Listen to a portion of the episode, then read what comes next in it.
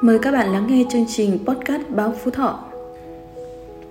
Sau gần 30 năm giải phóng miền Nam, Trung và Trà gặp lại nhau trên chuyến xe đường trường liên tỉnh Bắc Nam. Những năm chiến tranh, hai người cùng đại đội với nhau từ thời năm Mậu Thân 1968. Sau khi giải phóng, họ mỗi người một ngả, không gặp lại nhau. Nay cùng nhau trên chuyến xe Bắc Nam thật là tương phùng hội ngộ đều ngồi bên nhau tâm sự, nhắc lại những chuyện xưa và hiện tại. Mời quý vị và các bạn cùng đến với truyện ngắn Tình muộn của tác giả Vũ Thị Kim Liên được đăng trên tạp chí Văn nghệ Đất Tổ số 407 qua giọng đọc của Tiến Dũng. Chuyến xe đường trường liên tỉnh Bắc Nam oàn mình xì khói phía gầm xe khi hực lên rồi tắt máy bên vệ đường có dài cắt chạy dài không một bóng cây. Nhiều tiếng hỏi nhau lao sao đây là đâu? Nghỉ ở đây toàn nắng và cát thôi. Đi đi thôi bác Tài ơi! Muốn xuống xe cho con khoái sau chặng xe đường dài, tôi bước xuống ngồi bên vệ đường, lấy trong ba lô gói thuốc lá, rút một điếu, châm lửa hút. Chào anh, cho tôi xin một hơi, thèm thuốc quá nhưng không kịp mua khi lên xe. Tôi quay lại nhìn khi giật mình nhận ra người đàn ông vừa xin hút thuốc. Ô kìa, Trung đấy ư, ông đi vào Nam có việc gì? Vợ con không đi cùng sao? Người đàn ông đối diện bối rối nhìn tôi dây lát như đang hồi tưởng lại một thời xa xưa, rồi ánh mắt ông ta sáng quắc lên, trồm đến, ôm hai vai tôi và lắc reo vang trong tâm trạng phấn khích. Ôi cha, đại đội trưởng cha phải không? Thế là chúng tôi lao vào ôm nhau, mừng rỡ khi nhận ra nhau sau gần 10 năm giải phóng miền Nam. Tôi cắm nhìn ông bạn tóc lúm đốm bạc, khuôn mặt khắc khổ sạm đen với hàm răng ám khói thuốc, duy chỉ đôi mắt là vẫn sáng rực đầy sức sống là đặc điểm để người đối diện khó quên. Tôi cùng đại đội với Trung từ thời năm Mậu Thân 1968, sau khi giải phóng thì mỗi người đi mỗi ngả, không gặp lại nhau. Nay cùng nhau trên chuyến xe Bắc Nam, thật là tương phùng hội ngộ. Xe tiếp tục lăn bánh, chúng tôi đổi chỗ cho hành khách khác để cùng ngồi bên nhau tâm sự nhắc lại chuyện xưa và hiện tại. Trung cho tôi biết sau giải phóng phục viên về quê đã lấy một cô du kích xã Lai Vu, Kim Thành, Hải Dương và có hai con, một trai, một gái. Nay Trung vào Nam tìm và đón người em họ bên vợ bị thất lạc từ khi cô ấy 6 tuổi. Tính đến nay, cô ấy cũng sấp xỉ 40 tuổi rồi. Nay mới có manh mối của người làng làm ăn xa trong Sài Gòn tiết lộ cho biết nên gia đình họ nhờ lính Trường Sơn, lính cụ Hồ vào Nam đón và đưa người ra Bắc về đoàn tụ với gia đình. Chuyện trò hồi lâu, Trung bật nhòm người dậy trên xe giường nằm. Còn ông vợ con thế nào? Vào năm có việc gì? Các cụ còn hay mất? Cụ có khỏe không? Tôi chưa lấy vợ, cha mẹ tôi mất từ khi tôi trong quân đội. Tôi vào Nam tìm đứa cháu con anh trai tôi. Giờ nó đang làm công nhân ở quận 9. Nghe đâu nó bị bạn cùng phòng tàng trữ ma túy đá và thuốc lắc Công an ập vào khám xét phòng trọ của nó, tìm được vật chứng nên bị bắt tạm giam. Tôi vào xem tòa án xử vụ án đó vào tuần tới. Buồn quá ông ạ. À. Thế à, chỉ sợ cháu nhà ông dính vụ đó thì tù tội không tránh khỏi. Nhưng nó chỉ ở cùng phòng, không a dua thì có khi được trả tự do đấy. Theo tôi, anh nên tìm luật sư giỏi. Tôi cũng chưa biết thế nào, xin vào thăm cháu đã, mọi việc tính sau. Này tôi cứ nghĩ mãi sao ông chưa lấy vợ là thế nào Ngày xưa trong đại đội ta thì ông đẹp trai sát gái nhất đấy Thấy Trung đùa nhắc lại thủa xưa Làm tôi bỗng nhớ lại cái thủa bè gãy sừng châu ấy Năm 1968, tôi xung phong lên đường tòng quân vào chiến dịch Mậu Thân, lúc đó mới 17 tuổi. Gần 10 năm gắn bó với quân đội trong chiến trường đã hưởng chọn niềm vui chiến thắng giải phóng dân tộc. Tuy rằng đã gần tứ tuần rồi mà tôi chưa lấy vợ, Thực ra cha mẹ mất sớm, nhà có ba anh em, anh cả và cô em gái út đã yên bề ra thất. Khi xuất ngũ về làng với sổ thương binh loại 2, bị thương tổn bộ phận sinh dục. Vì thế tôi mặc cảm không dám nghĩ đến lấy vợ sinh con. Gần đây công nghệ khoa học phát triển với máy móc thiết bị cao, công nghệ hiện đại, nhất là trong miền Nam. Tôi vào là có hai việc, tìm cháu con trai anh trai xem sự việc của cháu cụ thể để có hướng giải quyết Việc thứ hai là vào bệnh viện từ dũ kiểm tra xem có khôi phục lại bộ phận sinh dục khi bị thương tổn ở cuộc chiến tranh khốc liệt xưa. Luôn mặc cảm nên tôi không tiếp xúc với đàn bà. Nằm trên xe có giường nằm cũng bất tiện vì không ngồi lên được, chỉ nhỏm lên tí cho đỡ mỏi, rồi lại nằm xuống bên cạnh ông bạn đã ngáy phò phò. Ký ức xa xưa lại hiện về như mới đây thôi làm tôi chăn trở xót xa. Khoảng gần 7 năm trước sau khi tôi phục viên về làng làm cán bộ xã, anh chị tôi cùng bà con thôn xóm cũng dắt mối cho vài đám, tôi đều từ chối, không tiện nói ra. Cho đến khi đi dự lễ tôn vinh đảng viên hoàn thành xuất sắc nhiệm vụ tại cơ sở trên thành phố, sau buổi giao lưu cựu chiến binh thì mọi người vun vén cho tôi với cô Hoa. Hoa ở xã khác cũng là lính Trường Sơn năm xưa, kém tôi 6 tuổi, cô ấy người mảnh rẻ, nước da tái do di chứng của các trận sốt rét để lại. Mái tóc dài tết thành đuôi sam hai bên, trông cô trẻ hơn tuổi thực tế, ánh mắt nhìn ấm áp, giọng nói thanh, dễ nghe. Chúng tôi cũng gặp nhau vài lần, cô ấy cũng không ngần ngại khi chỉ có hai người.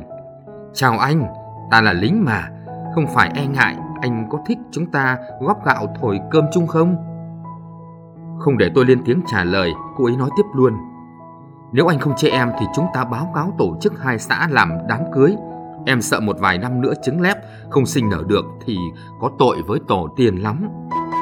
Nghe cô ấy nói mà tôi thấy sống mũi cay cay, nuốt vội nước miếng, tôi thở dốc nói. Cảm ơn em, anh không thể làm được điều em mong muốn. Em hãy tìm người bạn đời hợp và giúp em hoàn thành sứ mệnh được làm vợ, được làm mẹ. Còn anh không thể làm được gì cho em đâu. Chào em, chúc em hạnh phúc. Sau câu nói tuyệt tình với Hoa tôi bỏ đi nhanh như chạy bởi không muốn Hoa nhìn thấy tôi rơi lệ vì tuyệt vọng. Nếu cứ dây dưa thì là vật cản Hoa khi tôi không có chức năng làm chồng được nữa. Nỗi đau của người lính trở về sau chiến tranh là nỗi đau thể xác và tinh thần không gì bù đắp được. Vậy là hai tháng sau, Hoa đi lấy chồng tận Hà Giang. Sau chuyến đi du lịch, cô ấy may mắn tìm được biến đỗ cho mình. Đến nay 7 năm, Hoa đã có hai con rồi, yên tâm không sợ lỡ thì hết tuổi sinh nở. Tôi nghĩ miên man về đời, về những người con gái đã hy sinh cả tuổi xuân trong chiến tranh. Khi xuất ngũ về quê lỡ thì họ ở cùng nhau tạo thành thôn xóm không chồng, thật đau thương. Theo lời anh trai khuyên, tôi cố gắng đi thử vận may, xem có bác sĩ giỏi, máy móc thiết bị hiện đại sẽ phẫu thuật thành công. Nếu không được thì mới phải chấp nhận. Anh cả rúi vào ba lô cho tôi bọc tiền lớn, gần trăm triệu, do anh chị bán ruộng đất đi để lo cho tôi đi phẫu thuật.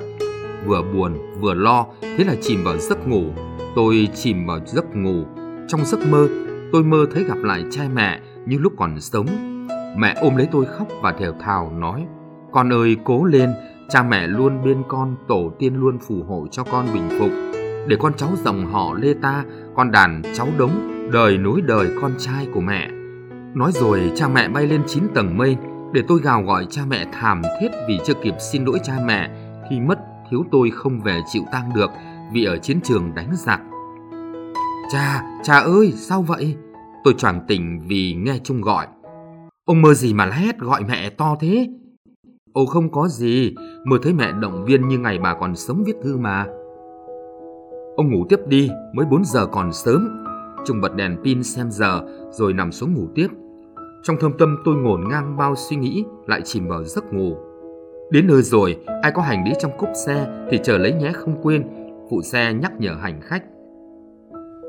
Tôi chỉ có ba lô con cóc thời chiến, nhẹ nhàng bước xuống bến xe cùng Trung.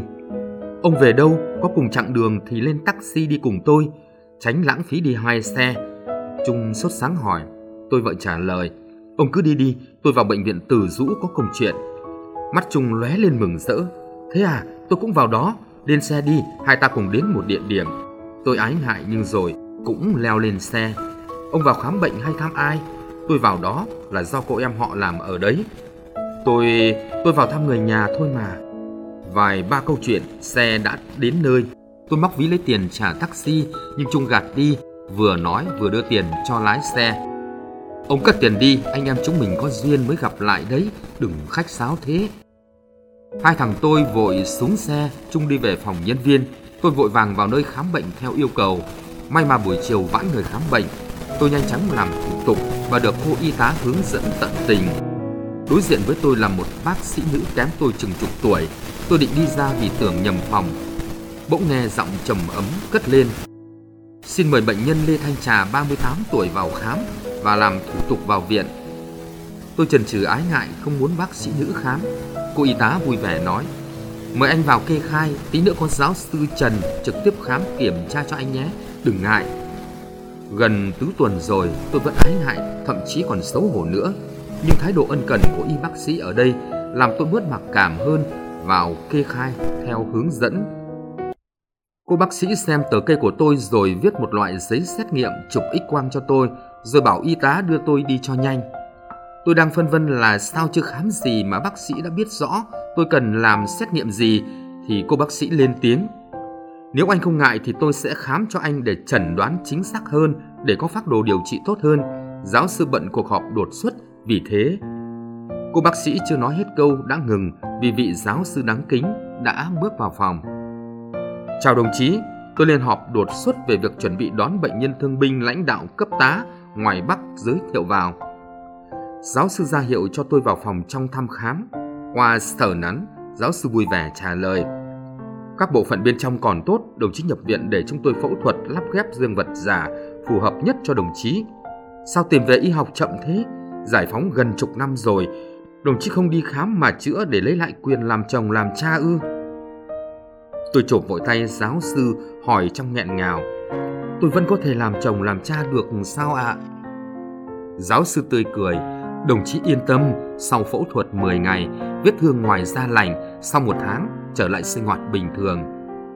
Dạ, tôi có ngày vui đó sao, giáo sư? Vâng, tôi tuân theo mọi hướng dẫn. Giáo sư trao đổi vắn tắt với bác sĩ nữ về bệnh của tôi. Cô bác sĩ trẻ liếc nhìn tôi, rồi nói với y tá. Em đưa lãnh đạo ngoài Bắc vào phòng nội trú bố trí giường để nhận ưu đãi của viện nhé. Quay sang tôi cô ấy nói, đồng chí đừng ngại, giờ về phòng nghỉ ngơi nhé. Tôi bổ sung thuốc cho đồng chí luôn buổi tối nay. Mai làm tiếp các xét nghiệm, sau đó sẽ làm phẫu thuật, cấy ghép xương vật. Tôi gật đầu tuân theo mọi điều tiết tại bệnh viện, theo cô y tá vào dãy bệnh nhân chờ mổ. Tôi thay mặc quần áo viện theo quy định. Mọi việc diễn ra thuận lợi trước ngày mổ, tôi xin phép bệnh viện cho đi thăm đứa cháu con anh trai. May mắn tôi kịp gặp phiên tòa xét xử vụ thuốc lắc mà đứa bạn cùng phòng trọ cất giấu khi đi sinh nhật bạn về. Cháu tôi được tòa trả lại tự do khi cháu không dính líu vụ ma túy mà công an đã bắt tạm giam. Sau khi đưa cháu trở lại, cơ quan làm việc bình thường và thay đổi chỗ ở mới thì tôi quay về viện để hôm sau làm phẫu thuật. Sau ca phẫu thuật thành công, tôi được bệnh viện tận tình chăm sóc chu đáo. Một tuần cắt chỉ, tôi được bác sĩ chỉ đạo từ khâu ăn uống đến khâu vệ sinh. Sau hai tuần phẫu thuật, tôi đã được rút ống hút dịch và ống đái. Lần đầu tiên cầm vào bộ phận của mình sau gần 10 năm không có nó. Tôi sung sướng, thấy nó động đậy theo cảm xúc và giúp tôi xả nước như xưa thì mắt tôi lại dưng dưng cảm phục đội ngũ giáo sư, bác sĩ Việt Nam ta quá.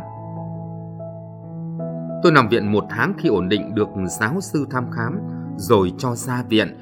Tôi ngỏ ý muốn ủng hộ một phần nhỏ món tiền mà anh chị tôi đã bán đất cho tôi vào chữa trị, nhưng đồng loạt y bác sĩ ở đây đều chúc mừng tôi quay về đời thường để dành số tiền đó mang về lo cưới vợ. Chúc mừng đồng chí, mọi việc thuận lợi.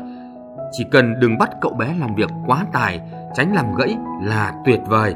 Tốt nhất chỉ dùng theo kiểu truyền thống nhé. Tôi vui vẻ tiếp thu mọi ý kiến lời khuyên của vị giáo sư già căn dặn. Gọi điện về nhà thông báo cho anh chị tin vui là tôi có thể lấy vợ. Trải qua bao thăng trầm của đời người, tôi trở về hình tượng của người đàn ông thực thụ.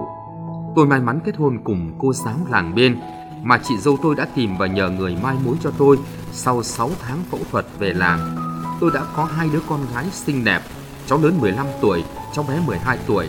Tôi rất hạnh phúc mỗi khi nhớ lại ngày đầu làm chuyện ấy. Vâng, đêm tuần hôn, tôi rất mặc cảm vì nghĩ đồ giả sẽ làm nửa kia của mình mất đi cảm hứng và hụt hẫng. Anh đi tắm đi ạ, à, nước em pha rồi ạ. À. Nghe giọng nói dịu dàng của vợ, tôi bối rối gật đầu.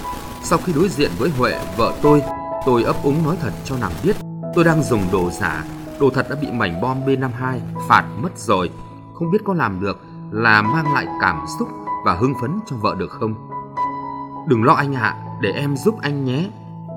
Sau đêm tân hôn mặn nồng đó, chính vợ tôi đã làm tan mặc cảm của tôi. Nàng đã khơi dậy sự khát khao trong tôi. Nàng chủ động làm mọi cách để tôi quên đi cái mặc cảm của người lính Trường Sơn năm xưa, mang trong mình nỗi mất mát, đau thương, nhất là nỗi đau về tinh thần. Sau cưới một năm chúng tôi sinh con đầu lòng, đặt tên con là Lê Hoài Thơm. Sau ba năm sinh tiếp con gái nhỏ, đặt tên là Lê Hạnh Phúc. Ngôi nhà hai tầng của vợ chồng tôi giờ đầy ắp tiếng cười và không ai biết một thương binh như tôi trải qua chiến tranh gian khổ cho đến ngày thống nhất đất nước rồi phải tiếp tục chiến đấu với mặc cảm bản thân để dành cho mình hạnh phúc. Vâng, hạnh phúc đã mỉm cười với tôi khi tôi đi tìm tương lai, tìm tình yêu mà tạo hóa đã ban tặng lần hai. Cảm ơn các chiến sĩ áo trắng đã cứu giúp cho tôi có cơ hội thực hiện vai trò làm chồng làm cha để hòa nhập cộng đồng. Cảm ơn người vợ đã cho tôi thụ hưởng khoảnh khắc vượt lên chính mình để đón nhận yêu thương.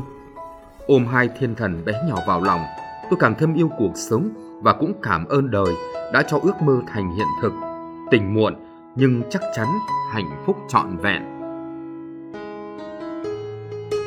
Quý thính giả vừa nghe xong chuyện ngắn Tình muộn của tác giả Vũ Thị Kim Liên qua giọng đọc của Tiến Dũng. Chương trình podcast Báo Phú Thọ xin tạm dừng tại đây. Hẹn gặp lại quý vị trong các chương trình lần sau. Thân ái, chào tạm biệt.